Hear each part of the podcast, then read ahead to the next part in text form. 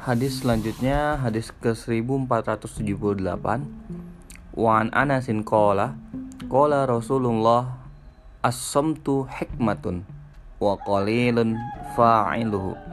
Akhrajahu al-Baihaqi fi syu'ab bisanadin dhaif wa sahhaha annahu mauqufun min qawli Luqman al-Hakim.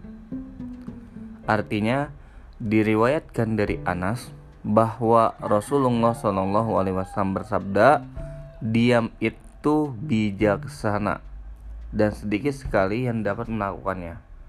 Hadis riwayat Baihaqi pada kitab Asy'ab dengan sanad yang lemah.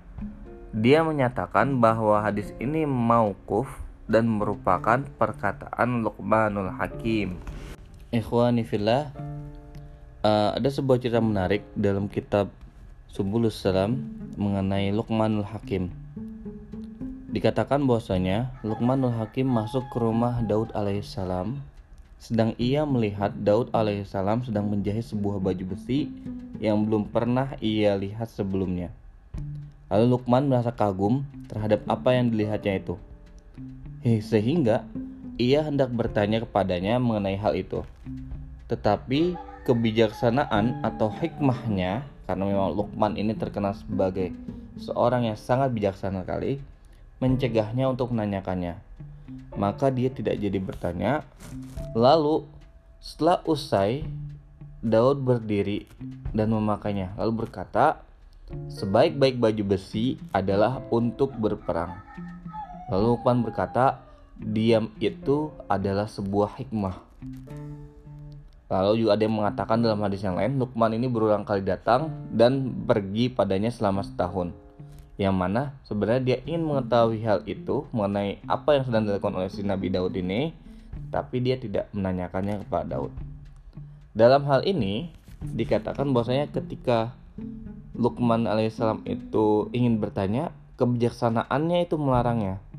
Dan terbukti ternyata ketika kebiasaannya itu melarangnya dan sudah menunggu si Nabi Daud ini menyelesaikan itu, maka Nabi Daud alaihissalam memberitahukan sendiri apa yang sedang dilakukannya. Yang mana kalau misalkan Lukman Lukman al-Hakim ini menanyakannya secara langsung, maka bisa jadi akan ada beberapa hal yang kurang sesuai atau menyebabkan pertengkaran.